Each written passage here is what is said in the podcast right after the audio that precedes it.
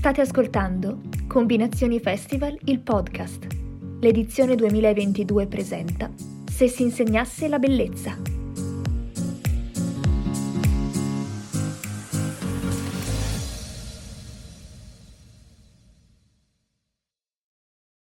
Se si insegnasse la bellezza è stato il titolo dell'edizione 2022 di Combinazioni Festival, un'edizione che ha proposto un percorso intorno al rapporto tra cittadinanza attiva e bellezza, sollecitando a ripensare a quest'ultima, la bellezza, come impegno, un impegno per migliorare le nostre vite e le comunità di cui facciamo parte. In questa puntata ascolterete Maura Gancitano e Andrea Colamedici di Tlon e l'intervista che abbiamo fatto loro dopo i due appuntamenti del festival trascorsi insieme e con cui abbiamo arricchito, e adesso vi spieghiamo come, il nostro pubblico e il nostro palinsesto. Scopriamo allora che cosa succederebbe, secondo loro, se si insegnasse la bellezza e buon arricchimento anche a voi che ci state ascoltando.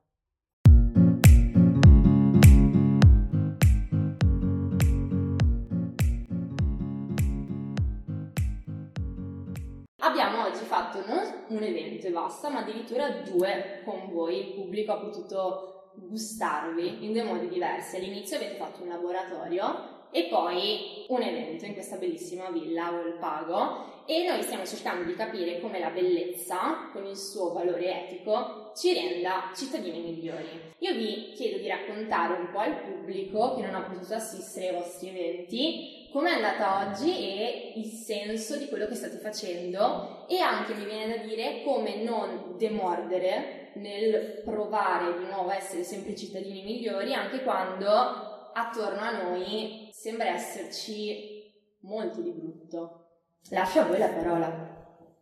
Abbiamo parlato eh, di, di, stereotipi di genere, di come nascono e anche di quella sensazione di conflitto, soprattutto tra, tra maschi e femmine, diciamo così. Quindi abbiamo parlato un po' di storia, di filosofia, ma poi soprattutto abbiamo messo in pratica. Quindi abbiamo chiesto alle persone di fare degli esercizi. C'è un esercizio che noi facciamo molto spesso che è quello di guardarsi negli occhi tra sconosciuti quindi facciamo guardare le persone in coppie negli occhi per un paio di minuti, sembra un esercizio semplice perché lo è, ma in realtà è un esercizio che sembra che duri mezz'ora, provoca un senso, come dire, in qualche modo fa accorgere di quanto normalmente sfuggiamo allo sguardo delle altre persone. Io credo diventerei rossa, pomodoro. Eh, c'è, da, da un lato appunto c'è l'imbarazzo, quando l'esercizio finisce c'è molto sollievo, di solito si ride, ma in realtà ci sono dei momenti in particolare in cui c'è anche molta profondità, quindi tante persone dopo ci hanno detto che si stavano commuovendo, ma abbiamo fatto una sperimentazione questa volta, cioè hanno scritto una storia immaginando che fosse la storia della vita dell'altra persona, però senza indicare il genere, poi abbiamo fatto delle altre cose, dei, insomma eh, ne abbiamo discusso, abbiamo discusso di alcune di queste storie per cercare di capire cosa emergeva rispetto agli stereotipi, quindi abbiamo messo insieme esercizi di filosofia antica, esercizi anche un po' teatrali di scrittura e poi una riflessione storico-filosofica e, e ci siamo divertiti anche noi, insomma l'idea era quella di passare dei concetti complicati che hanno molto a che fare con la nostra quotidianità, eh, ma anche giocandoci su, diciamo. Questa sera?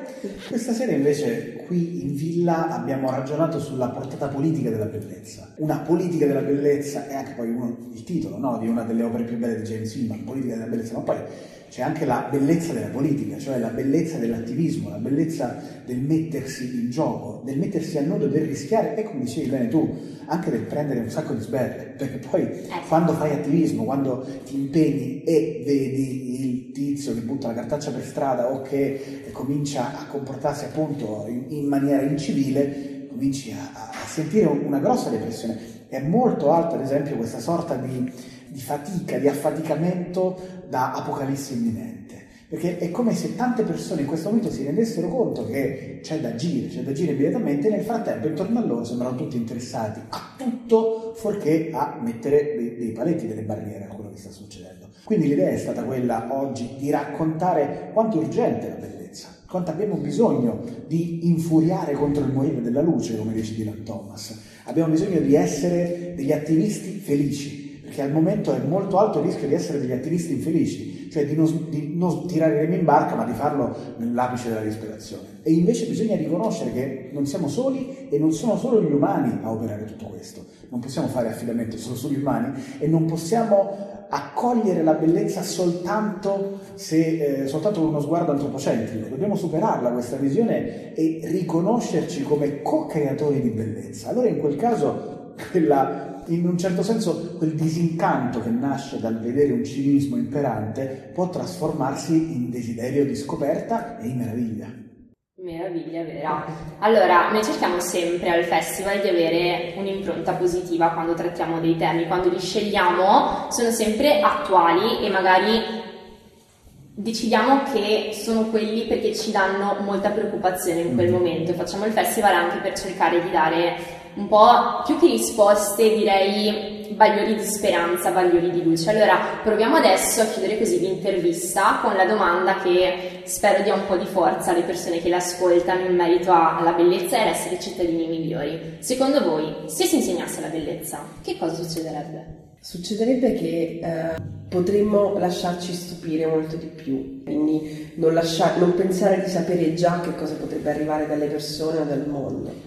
Secondo me se si insegnasse la bellezza si creerebbe un campo da gioco diffuso, che è quello di cui abbiamo bisogno. Noi però ci sentiamo costantemente giocati, invece dobbiamo riconoscerci anche come giocatori non protagonisti, come parte integrante del grande gioco della natura, che è, è qui e di cui facciamo parte, ma dobbiamo imparare a riconoscerlo e a riconoscerci come elementi di questo grande libro del mondo, scritto in parole cangianti, nessuna scrittura per dirla con De André che a sua volta mutuava un poeta argentino.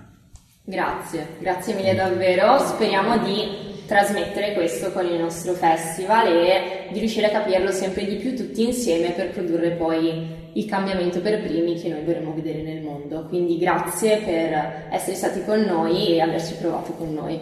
Poi vi faremo sapere come andrà questo festival, cosa riscuoterà. Io ringrazio anche a voi per averci seguito, seguite Tlon, i loro profili sono fantastici e continuate anche a seguire noi per gli altri bagliori di speranza che proveremo ad accendere in questo festival. Alla prossima!